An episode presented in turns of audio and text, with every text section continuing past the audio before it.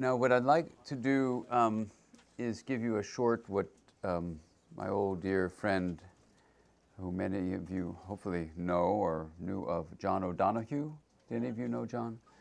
Um, John was a dear, wonderful person, and uh, he passed away two years ago now. And um, uh, but John used to call short um, discourses on something a blast. So I'll give you a short blast um, here. Um, And when Jack and I do the conferences around the country, what we do is we do short blasts, basically, and then have dialogue with the audience. And we'll be back up doing that in San Francisco uh, the first weekend of October. Um, the blast I'd like to give you now, it, it, um, it, I, I'm torn about it because part what I'd like to do, actually, but you need to tell me what you want to do, is I'd like to hear from you. We'd like to hear from you. And okay, and I assume from the laughter that's everyone wants yes. that, too? Okay, because if I had my way, I'd have the microphone going around all of you, and I just sit back and yeah, soak it in. You've heard each other before, she says. But I haven't heard you. It might be amusing to ask all the therapists in the audience to raise their hands. You, you would like me to ask if there are, ther- are there any therapists in the audience? Not that many. Look, take a look. They're, they're not telling the truth. ninety-five percent Jack said he was once at a conference of teachers. Yeah. ninety-five percent of the people in the room were therapists. Were therapists, I see. But how many people are therapists? That's not, actually, it's very few. Not too much. Okay. Usually therapists and virgins are in inverse relationship. I see, okay. That's funny. All right, so um, so let me talk to you a bit about um, the Wheel of Awareness practice. Let me talk to you about um, this whole thing that Jack introduced uh, that I'm a part of called Interpersonal Neurobiology. And, um, you know, there's so many ways. Yes, you have... Well, you, you should get your way a little bit, too. So, I mean, at some point... Well, I should, but really this is for you, not for me. So uh, it, it's not so much my way as, you know... I, I would love to do this like over a five-day period so I could we could have time to hang out and I could just hear from all of you. So what I'll do is, you know, and maybe it'll it will come to pass. Thanks for taking care of me. I appreciate it. Um, you know, what what I'm going to do is give you a, a short blast on this whole thing. Um, the fun thing about being in a center like this, like at Spirit Rock, where the focus is on uh, inner knowledge, inner knowing, is I'm going to say some things to you that may um, seem kind of... Um, out there, but the benefit of having um, written now five books and edited fifteen professional textbooks is, you know, I can say if you feel it's too out there, please read the textbooks um, because you'll see all the science there. So I feel a little bit more secure about uh, about actually going to kind of the, the take-home messages rather than doing all the build-up. Um, in the old days, when I hadn't really published anything, I always felt really, really nervous um, because, you know, I said, well, what's backing this up? Now we have literally tens of thousands of scientific articles backing up what I'm about to say to you. Uh, so I feel very um, uh, on solid ground about that. So let's start with the basics. Interpersonal neurobiology is the field I come from. I am trained as a physician. I am trained in pediatrics and psychiatry and child psychiatry, and I have a research background in what's called attachment research. So I've trained with Mary Main at Berkeley and um, other researchers at U C L A and have studied the brain and memory and narrative and all sorts of stuff. So that's the scientific place I come from. My work as a psychotherapist. Um, but in my own training as a psychotherapist, um, what became very uh, frustrating for me was when I, when I um, got my board certifications in psychiatry, I felt like I knew nothing. And I, I was really confused because here I achieved what you could achieve in this thing of board certification or whatever. Um, and yet, if you asked me what the mind was, I wouldn't have known what to have said. And um, certainly mental health, forget it. You know, so here are the, here are the findings I want to tell you. And I'm going to sort of weave this as a story, but as of today, I've interviewed eighty-eight thousand seven hundred mental health professionals directly. Yeah, eighty-eight thousand, I count them, eighty-eight thousand seven hundred mental. And I asked them, how many of you have ever had even one lecture on what the mind is? And this is in the fields of psychiatry, psychology, social work, nursing, occupational therapy, educational therapy, dance therapy, movement therapy, music therapy, you name it, on five continents. Now, what's the number? The number is two to five percent ever say yes. ninety-five percent, and me at zero, ninety-five percent of mental health professionals have never had even one lecture on what the mind is. You ask the same thing, how many of them ever had a lecture, even one lecture on what mental health is? Same percentage, two to five percent say yes. So in my field, this inkling that I hadn't learned anything was validated. In fact, the whole field of mental health is kind of out of its mind, isn't it? So in the last month, literally last month, I've lectured at nine different places um, where, you know, we, we were wrestling with the issue of, well, I was wrestling with it up on the stage, but anyway, I said there's a wrestling going on of the fact that we in mental health actually don't know anything about the mental and we don't know anything about the health part. And we say, and in fact, there was a journal called the American Scientific American Mind, which came out, the cover story was, are you mentally healthy? And I thought, finally, someone to really join with, because it's very lonely thinking this way. And anyone read that journal? Yeah. You remember what it said? If you don't meet criteria for a D S M diagnosis, you're mentally healthy. Un- unbelievable. This was two months ago, or a month ago, right? It was just... Uh, Ooh. So. What's a D S M? Oh, oh, I'm sorry, D S M criteria. Sorry, that's that's a little jargon. Thank you. So the diagnostic, that's the D, stati- and statistical, that's the S, manual of of mental disorders is the Bible for psychiatrists. In fact, the whole field of mental health, you don't get paid unless you give your so, a code from that little Bible. So the bottom line is you you're taught that if you can get rid of someone's criteria, then somehow they're healthy. It's it's really crazy. I mean, you got to wonder who the crazy ones are, right? Anyway, so being a mental health practitioner, I've been running around saying, let's stop the madness. This is really crazy. So in the field that I work in, interpersonal neurobiology, here's basically what happened. This is like really encapsulated. I get boarded in um, in these things and I feel like I'm a fake. I get trained by National Institute of Mental Health in becoming a researcher in attachment, yet the whole field of psychiatry kind of poo-poos the idea that the experiences you have can shape you in some significant way. It was kind of a swing of the pendulum, right? You know, understandably, because we actually had lived out a really bad period in the field, for example, in my field, child psychiatry, where we said that mothers um, acting like refrigerators could cause kids to be autistic. And parents giving double binds could give people schizophrenia. All that was fa- false. It caused unbelievable pain in the parents. So there was a pendulum swing that said, you cannot ever look to parents as being the cause of anything bad. So here I was in nineteen eighty-eight applying for a research grant to study attachment. My psychiatry professor said I was out of my mind. I actually met with a professor of psychology who tried to talk me out of it. Were any of you at the networker meeting recently? Anyway, this guy, Jerry Kagan, had tried to talk me out of um, doing uh, attachment research. But anyway, it's a long, long story. But the bottom line is, so I was the training director in, in psychiatry, in child psychiatry at U C L A, and I was running this scientific group where it was the beginning of the decade of the brain, and here was the one question we were going to ask. What's the connection between the mind and the brain? That's the only connect, only question, one question. And which part of that question did we start with first, do you think? The brain. The brain. The brain's pretty easy. What's the brain? It's an organ. It's an organ up here. It's got a bunch of stuff that does a bunch of stuff, right? No. It's a.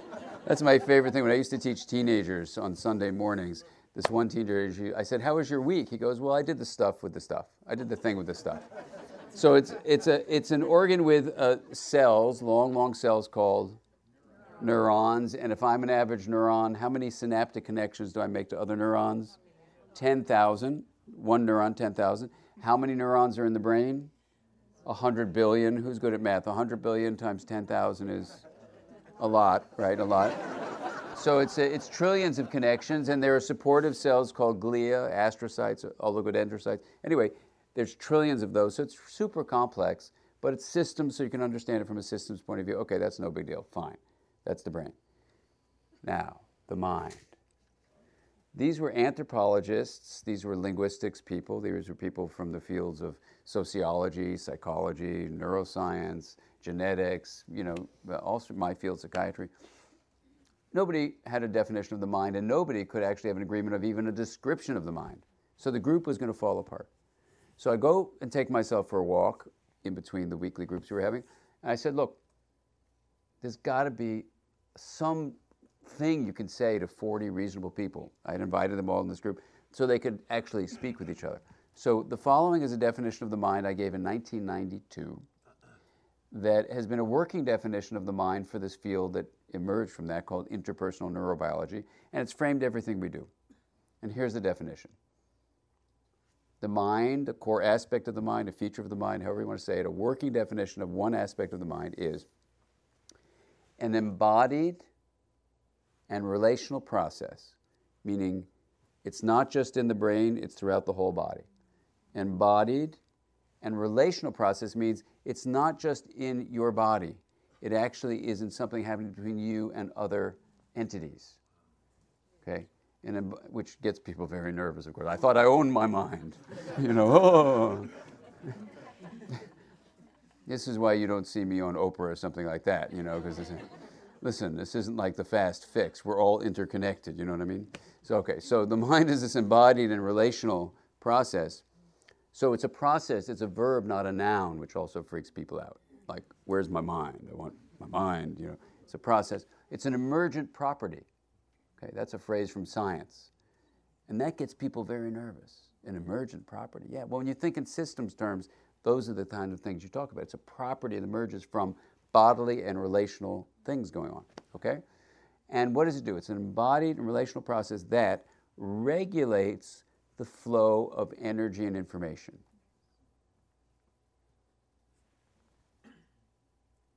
The weirdest thing ever happened in this group in nineteen ninety-two. one hundred percent of these academics, one hundred percent, said this was an absolutely acceptable place for us to begin our discussion. And the group went on for four and a half years. Yeah. I should have ended my career then. It's the only time you get anyone to agree on anything like that, right? So anyway, the point is, if you're going to regulate energy and information flow, if that's what you're doing in your mind, how do you regulate something? Anybody drive a car here tonight? How'd you regulate your car? So you have to make it go. What else do you have? And you have to make it stop. What else do you have? Steering. Steering. You got to change its direction. So you have to modify the thing, right? If it's moving through time, you want to modify it. Now, what if we blindfolded you? No go. No go, right. So you also have to see what's happening. You have to monitor what's happening. So regulation always is composed of monitoring and modifying. So when you use this definition as a teacher, as a parent, as a human being on the planet, as a poet, John and I were working on a book on poetry in the brain, um, as a therapist for sure, you have the opportunity actually to say not only what the mind is, but how to strengthen the mind. You can teach people and yourself how to monitor with more stability and clarity. You can teach people how to modify energy and information flow with more specificity. And in a way, you're going to see how to modif- modify it toward health, which we'll define in just a moment. So you get this regulation word is hugely impactful on what you can actually do from a practical point of view, right? Okay, so you're regulating energy and information flow. What in the world is energy? What's this dude saying about energy? You know, so I once gave this definition to someone who will remain nameless, but I said this to him, and he goes, oh, you're a New Age Californian. So I said, what? Because I've never been called, I've been called a Californian before, but never New Age. I'm like the first thing from New Age you can get. I said, what do you mean? He goes, oh, that energy thing. So I said, that energy thing. He said, yeah. I said, I think physicists use the concept of energy. And I looked at the light. I said, I said, you know, man, if I turn this energy off, you're going to really be New Age. So um, he didn't invite me to participate in the thing he was doing. But uh, anyway, that's okay.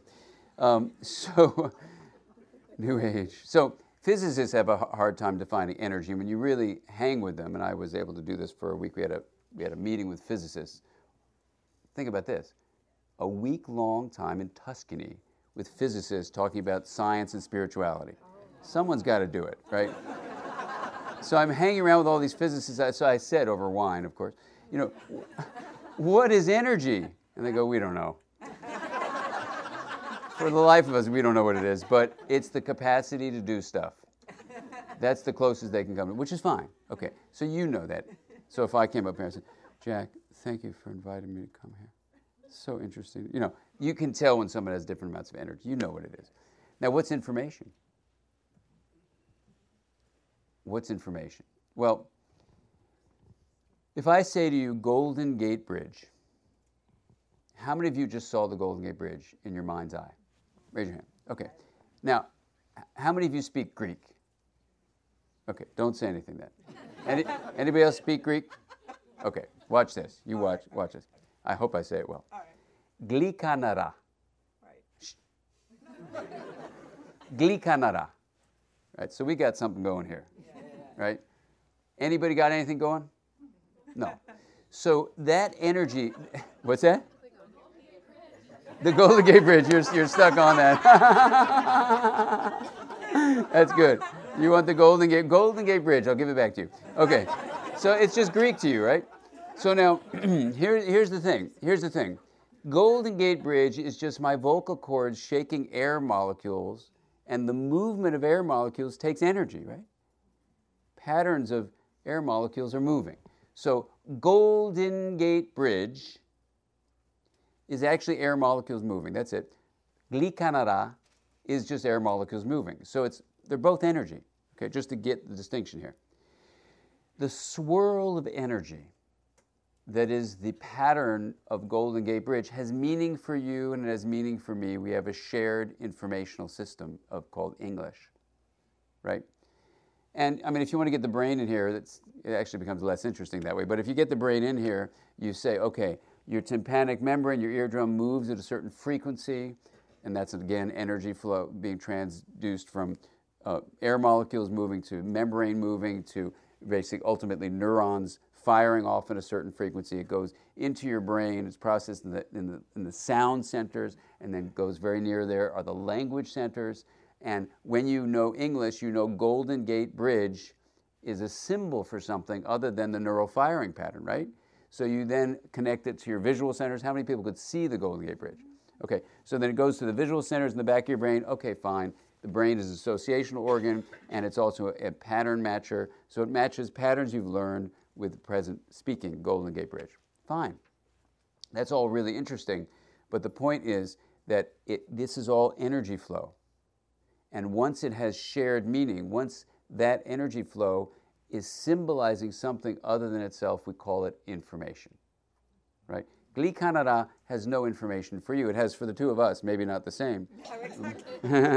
So Glyka Nera for me, just to cut to the chase, is, you know, um, I dropped out of school, as Jack said. I go back. I decide to study in Europe. So I'm studying in Europe, and I go for a little trip through Europe, and I start hanging around with some people, and we, we decide we're going to go have a nudist colony on a beach where there's fresh water on Crete in these caves, and that's called Glyka Nera. And um, so I'm sitting on this rock, and when I think of Glyka Nera, what I think of is we're all nude, of course. We're all in our young twenties, and we were men and women living together. And there's this conscientious objector from Germany. We're discussing the moral uh, issues about not joining the army and all that kind of stuff. And these two beautiful young maidens from Germany come swimming up. They lift themselves up on our rock, and they say, Joe, who is this U S Marine living with us, he's dying, and you must save him. So I stand up, this young twenty-year-old guy. I look down at these beautiful women who are now swimming to lead me to Joe. I dive in, and I'm swimming after them. I'm thinking, this is the best house call I will ever make in my life. And it, it has been so far.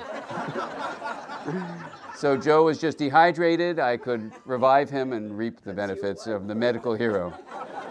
She says, "You're married. Watch out," she says over here. Anyway, she knows the story. I tried to take her there the other day, but she didn't want to go. Anyway, uh, Glyka Nera. So now Glyka Nera means something for you, and I can give you the directions after we're done. So we have all these associations. So that's information, right? Before it was Greek for you, now it has a little information.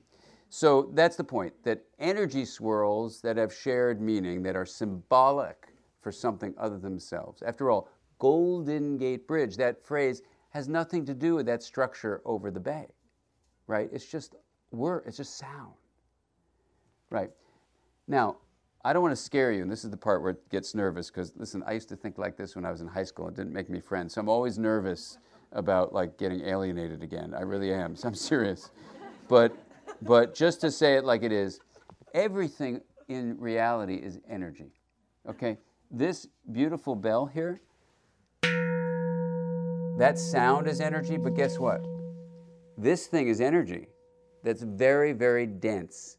Einstein taught us that E equals mc squared. Energy equals mass times the speed of light squared. So we know that, and we know it's all been proven. So the point is, everything in the planet is energy. Sometimes energy is so dense that it's called matter. Okay? The brain is composed of matter. And when matter is larger than an atom, it applies to what's called Newtonian rules. So what's going to happen when I let this thing go? Right. Watch again. What's going to happen when I let it go? Right? It drops. You know it's going to drop because you know what large clumps of matter do. But what we know from science is that when things get smaller than the size of an atom, like an electron or a photon, Newtonian principles don't apply. This is just straight from science. So just not to freak you out, but the kinds of rules that do apply are called quantum mechanics rules, okay? And basically the three big things just for us to discuss here is that quantum theory reveals, and this has also been shown, there's lots of controversy as there is with anything. You can say up in a science setting, and someone will say, no, it's down, and the other person will say, no, it's sideways, or whatever. You can never say anything without there being controversy. But there is lots of controversy in quantum, like anything else. So here are the three things that's relevant to a discussion of what we did with the Wheel of Awareness practice. That if you're talking about something smaller than the size of an atom, quantum rules apply, and quantum has to do with probabilities, not certainty. That's number one. Number two is it has everything to do with the fact, and this is really bizarre, that awareness changes the thing you're aware of. So when you have a photon shot through a slit, it goes actually in two places at once. But when you're aware of that photon, the awareness consolidates its reality into one place, and people freak out about that. Yeah, the Heisenberg uncertainty principle. But here's the, here's the thing just for us to say, that here is a theory of physics which embeds awareness straight in it. It doesn't make awareness peripheral. So that's the second thing. The third thing is something called non-locality. And the best way to think about non-locality is like the ripple effect of a, a pebble falling into a pond, right? If, if you drop a pebble into a pond, what happens? The ripple goes everywhere, right? So if you happen to be a frog, right, and you are on your little lily pad, you know, and your lily pad moves up and down, you go, whoa, I'm in my ripple. You don't realize that somewhere else, some other frog is rippling, you know, at the same time. That's the way energy works. It's like ripples on a field of interconnectedness. So these are just quantum realities, all right? No one likes to think about this. All you want to do is just go home and watch T V no, no, no. on the Newtonian level. But you wouldn't be here if you wanted to think a little bit about this, so I'm sorry if I'm ruining your day. So here's the deal. Here's the deal. Um, interpersonal neurobiology um, basically asks the question, what is health? And how do we understand the mind as a quantum process through which awareness changes the nature of our experience of reality? Okay, that, that's the ultimate thing we try to wrestle with. So there's a whole, whole bunch to say about it, but I just want to give you the take-home message, which is this. Through a number of different avenues of scientific discourse, what we do is we look at any scientific discipline and try to find the universal principles that emerge from the separate explorations of truth. In the beginning, we grounded everything we did in science, and now that the field is, has these fifteen textbooks that I've edited, and we have fifteen more coming through, um, we're expanding out, and now we're actually embracing the arts, music, we're embracing contemplative practices, and in, in lots of ways, you could expand it to just saying scientific disciplines to any disciplined study of human reality. That's what we're interested in. And consilience is a word that means finding the universal principles that arise from independent efforts to understand about the nature of truth.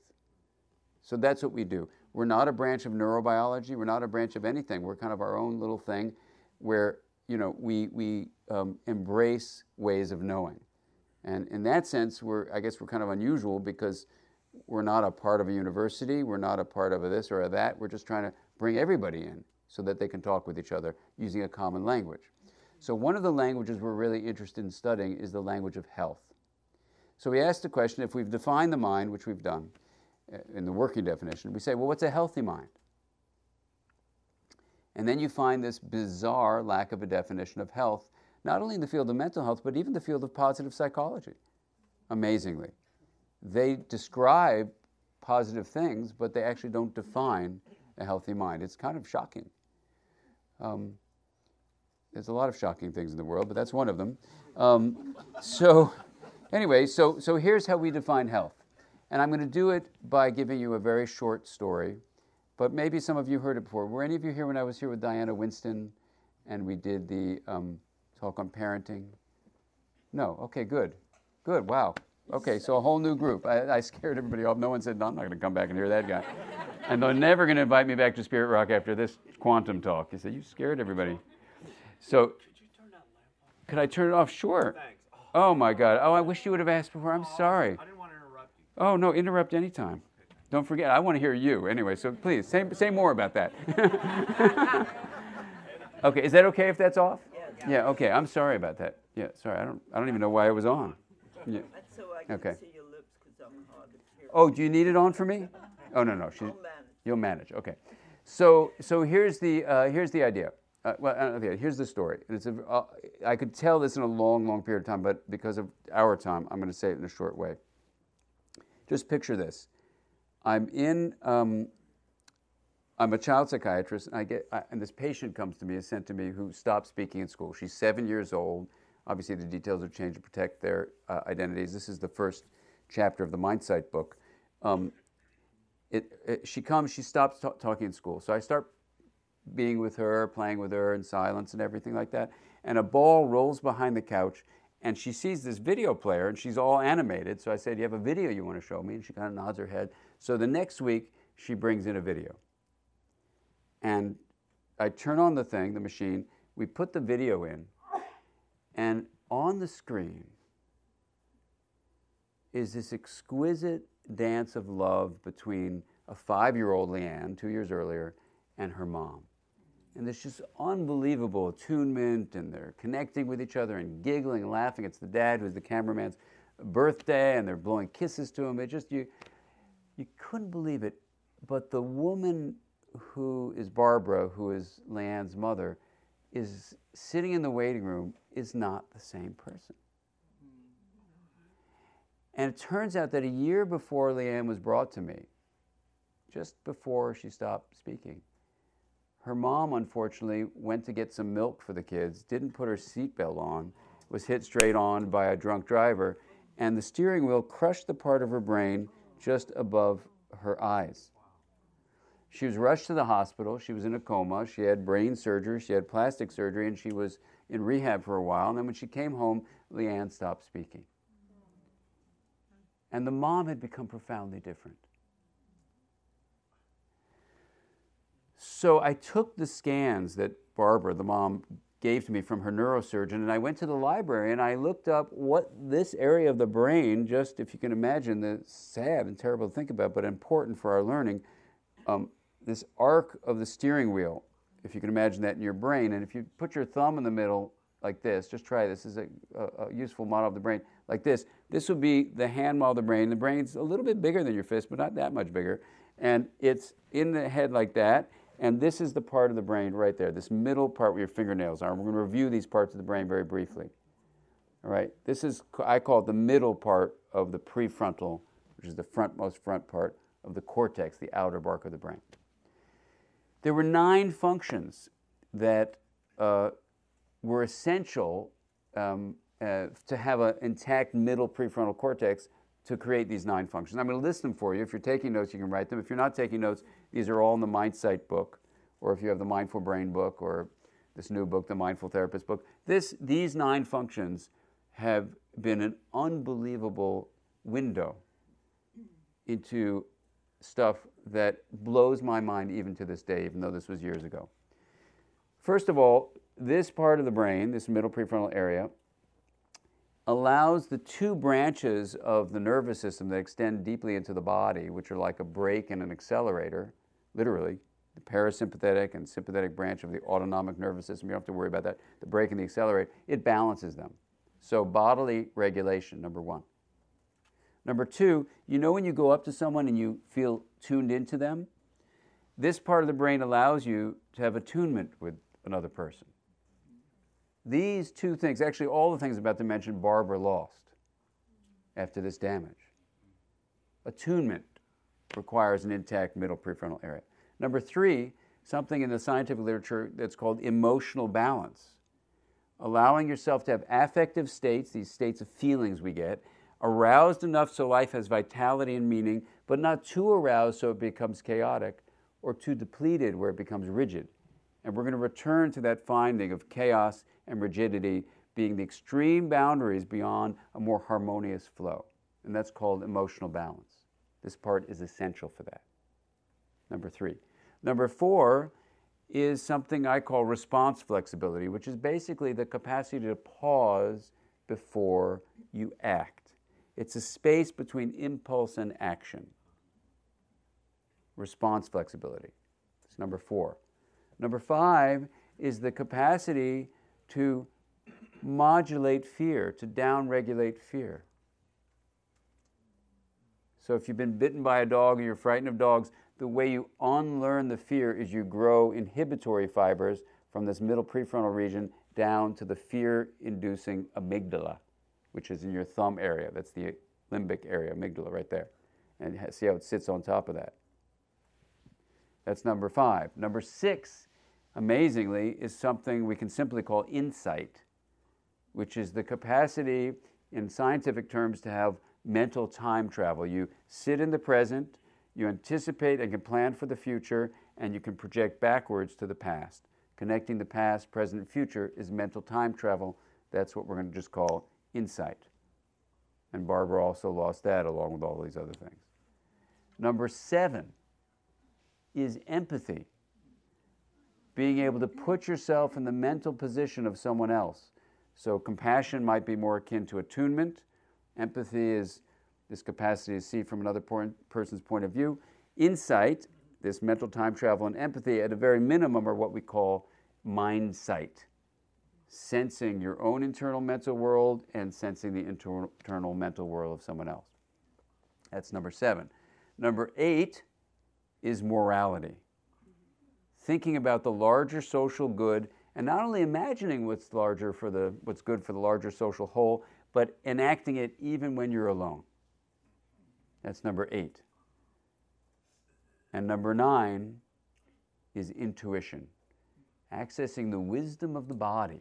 We have what are called parallel distributed pr- processors, or P D P processors, or processors around the heart and the intestine, that literally are processing information all the time of a non-rational but very important wise source. So when Jack and I first met and he's talking about the wise heart, I'm saying no kidding. You know, because there are these processors that come up through a part of the spinal cord, lamina one, they come way up and they reach the brainstem, which is deep here. So you're monitoring for fight, flight, freeze reactions you can have. You regulate states of arousal with the brainstem here. You go up to a part just below the limbic area. It's called the hypothalamus. You regulate endocrine control. But then you come up to a part that you probably heard about in the news called the insula. And the insula is part of our middle prefrontal area where you have a map of the interior of the body. Amazingly, the map of the outside world is in the back of the cortex, but the map of the inner world is actually in this middle prefrontal area. It's unbelievable. Fascinating. Anyway, okay, that's number nine is intuition. Now, unfortunately, Barbara had lost all these things, and the family was terribly upset, obviously grieving, but they didn't know what to grieve because she looked the same but was profoundly different. So when I had Barbara alone in my office, there's actually another therapist there at the at that moment, so I, I'm so glad she was. But anyway, so I had Barbara there with her husband and this other therapist, and I said, "What is life like for you since the accident?" And she looks at me and she says, "Well, I guess if I had to put a word to it, I guess I would say I've lost my soul." And you know, this was exactly what Leanne could not articulate with words, that the essence of her mom was gone. And it, amazingly, it even turns out that it's another area of the brain that allows you to know your self traits. It's different from mental time travel. And that area of the brain was intact in Barbara, so she knew that something was different, but it just didn't matter. Helping this family required that I understand the importance of the brain in relationships. But even more than that, we could say what was going on in this very small region of the brain that could make it have such an important job to bring together everything from regulating the body to moral behavior, right? So take a look at your hand model. Everyone put your hand together like this. Lift your hand up. You didn't know you were going to get a neuroanatomy lesson, but here it is. Put it back down. What do you notice is unique about the physical location of the middle prefrontal cortex, which is basically your middle two fingernails? Lift it up and put it back down. I can't do it. This finger won't come down. That finger won't come down. Well, don't do that near me. Try your other, try your other hand. There you go. Okay, what do you notice is unique about it? It covers the thumb, and it's connected to the brainstem, and it's actually a part of the cortex. In fact, it brings in signals from the body through the insula, and it's taking in signals from other people called social signals. The social, the somatic, the bodily, the brainstem, the limbic, and the cortical are different areas, differentiated, specialized, unique areas that are all brought together as a functional whole. So when I was faced with this with the family, I started to ask the question, this is an area that's linking differentiated parts. What do we call that in plain English? Integration. And then I asked myself the question, is integration the heart of health? After all, you're not allowing the kids to be differentiated and then for Barbara to link to them. So relationships are based on the sharing of energy and information flow, and they couldn't integrate that. Her brain couldn't integrate all these systems. So I started looking deeply into the mathematics of integration and couldn't find anything with the word integration until I dropped the word and took the basic idea of linking differentiated parts, and then I found it in a branch of mathematics called complexity theory. It's a branch, part of probability work. And complexity theory tells us that when a system is open and capable of chaotic behavior, which certainly we as people are, and a brain certainly is, and families are, you can al- enable the parts of the system to become differentiated, and then when they become linked, you get the most flexible and adaptive, energized flow of that system. And I literally fell off my chair. It was about three or four in the morning. I gave out a holler that I was worried I was raising, going to wake up my kids. And I thought, this is the best definition of mental health I had ever read. I actually should have said it's the only definition of mental health I ever read, but I didn't know enough then. But I thought this was amazing. What if we replaced the idea of health with the word integration, and we could understand things like emotional health? Actually, emotion itself is a form of integration. Now, when you read further in complexity theory, you find that when systems are integrated, they are harmonious. It's, if we had a choir singing up here, which I think we did we do that? Oh, you weren't here. But anyway, I think we may have done it last time. If you imagine a choir singing Amazing Grace, you allow the singers to be differentiated and they're linked, and you feel the harmony, which is the subjective experience of integration. But when you don't allow the choir to allow themselves to be differentiated, for example, if they all sing the same way, same time, same note, ah, uh, rigid. If you have them close their ears and they can't hear each other, chaos. It turns out that complexity theory tells you when a system is not integrated, it moves either to rigidity, chaos, or some shimmering of both. So then I whip out that D S M book, that Diagnostic and Statistical Manual of Psychiatric Disorders, and suddenly every single symptom of every single syndrome can be seen as an example of chaos, rigidity, or both, and I go, holy moly. Perhaps that book, though it never mentions integration, is actually a description of impaired states of integration. So when you go looking for disorders like schizophrenia, depression, autism, obsessive compulsive disorder, post-traumatic stress disorder, impaired integration, impaired integration, impaired integration, every single time. You find it in the brain. Take the example of kids who've been abused and neglected. Marty Teicher's publication in two thousand two, long after we were talking about this, but anyway, he didn't know our work. He comes out with a Scientific American article. He shows if you're abused and neglected, the fibers in your brain that are either not growing or destroyed are the integrative fibers. So then I'm a parent, and I go, well, this is really weird. Look at this thing. And how many of you are parents in the room? Okay, well, let's be honest. Think about that list of nine. How many of you have ever flipped your lid? Where you temporarily are out of your mind, your integrated mind, right? And you have to come back to integration, right? So in the Parenting from the Inside Out work, we talk about temporary states, and then suddenly we're teaching parents about the brain, and I thought it was just important for them to know the truth.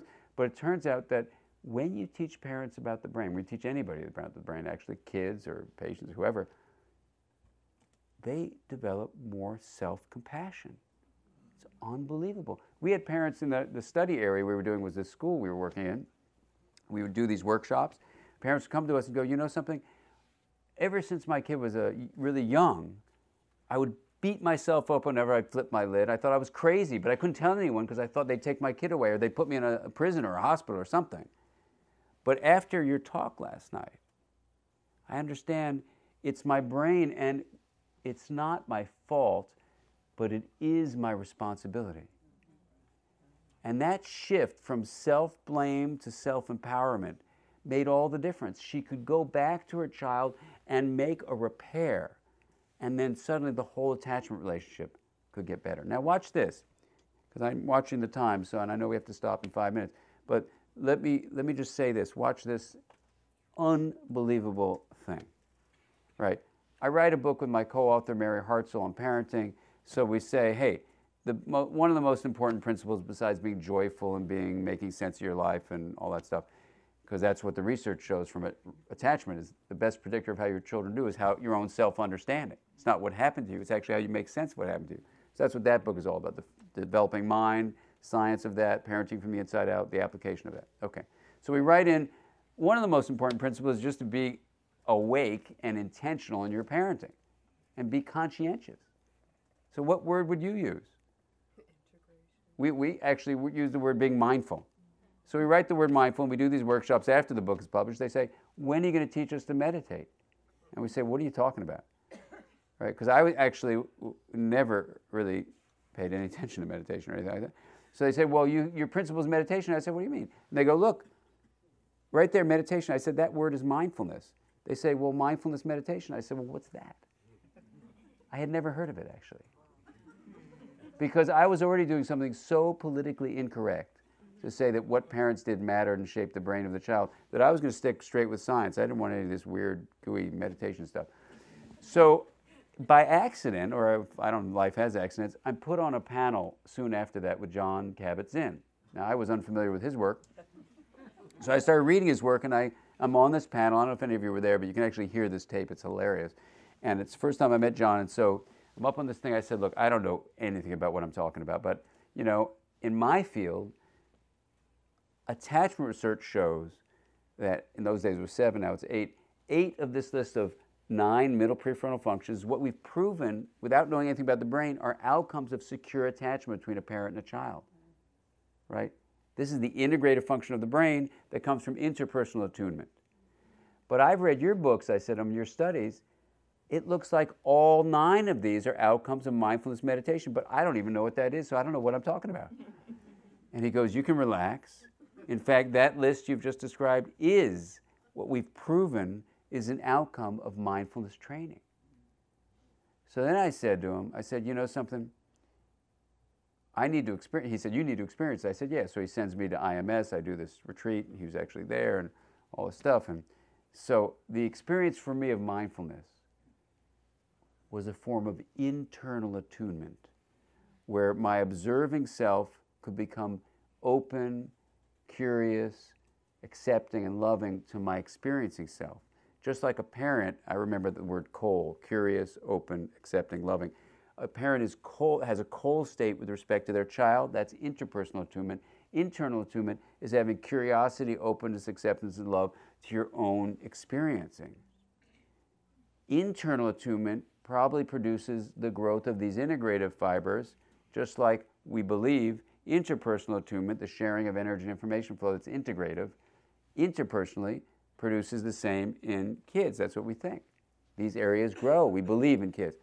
So then I'm asked to give this lecture at, at Harvard. I'm, you know, I go back there after I dropped out and all that stuff, but this is a different time I went back. And they asked me to do this opening keynote presentation. And so I, I just had come from being on the panel with John, and I went from Washington, D C, where we did that, up to Boston.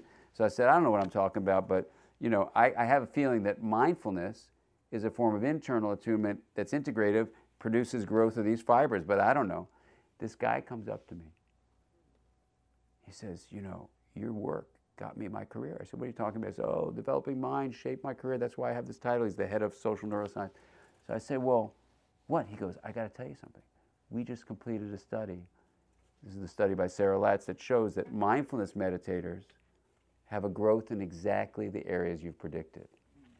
And I went, oh my God. And then later on, an independent study at U C L A showed the same thing. So these middle prefrontal areas actually get thicker with mindfulness practice. Then I'm lecturing in, I'm lecturing in uh, Alaska, and a, a leader of the Inuit tribes comes up to me. She goes, do you know what that list of nine things is? I said, well, what do you mean? She goes, for five thousand years, our people have passed through the oral tradition essentially that list on how to live a wise and kind life. And then I was teaching recently at another conference, and people from the Navajo tribe came and told me the same thing. You know, so all I want to suggest to you is this. First of all, how many of you would like that list in your life, right? So what I want to suggest is that list emerges literally from integration, integration from the inside out. And so what we have here then is an opportunity to take a definition of the mind and say not only how do you regulate the mind, but how do you monitor energy and information flow to detect when there's chaos and rigidity? And then when you figure out there's chaos and rigidity, how do you then figure out the domain of integration? And this is, these are basically all the chapters of the Mindsight book are domain after domain after domain, where you find when there's chaos or rigidity in a certain aspect of your life, like left and right hemisphere, up and down, even chaos or rigidity within awareness, you go through it systematically so that once you detect chaos or rigidity, you know there's impairment to integration. Integration requires the linkage of differentiated parts. You can actually focus attention, which is basically the streaming of energy and information flow, in a certain way that can differentiate circuits that you'll see when you meet Stuart. A ninety-two-year-old can do this work and change his brain so much that his wife calls me up and says, did you give my husband a brain transplant? Because you can actually focus energy and information flow to transform the structure of the brain. And once you have the integration paradigm in, in your mind, chaos or rigidity leads you on the path to understanding where there's a blockage of differentiation. You can actually focus attention just like a, a, a laser beam. Develop those areas that are not differentiated. Then you promote the linkage among them and bam, you see changes that you cannot believe. So the, another reason I'm going around with, besides Jack talking about mindfulness as a form of integrative practice, you can use it in schools. It's not a religion. It's a brain fitness training that harnesses the power of the mind to change the structure of the brain toward integration. All right? These integrative circuits are the regulatory circuits of the brain. This is the key. They're the same as the social circuits of the brain, and mindfulness is a way of changing your relationship with yourself. This is the idea. So the great news is we're at this incredible moment when we look at this consilient view, view of science. When you think about the Wheel of Awareness practice we did, basically what that's doing is it's differentiating different sensory streams, number one. It's differentiating the hub from the rim, number two. And then if you notice the stealth compassion that gets in there with the eighth sense, what does it do? It reminds everyone, especially if you're doing this in schools, that we are all interconnected. And what is the ultimate outcome of honoring differences and promoting linkage? What is it? World peace, kindness, and compassion. So the promise here is to finally have a scientific view, not just of health for an individual or for a couple or for a family, but health for our planet. That's the promise of us all working together, one person, one relationship at a time, to make this a kinder world for all of us to live in now and for generations ahead. Thank you so much. Yeah.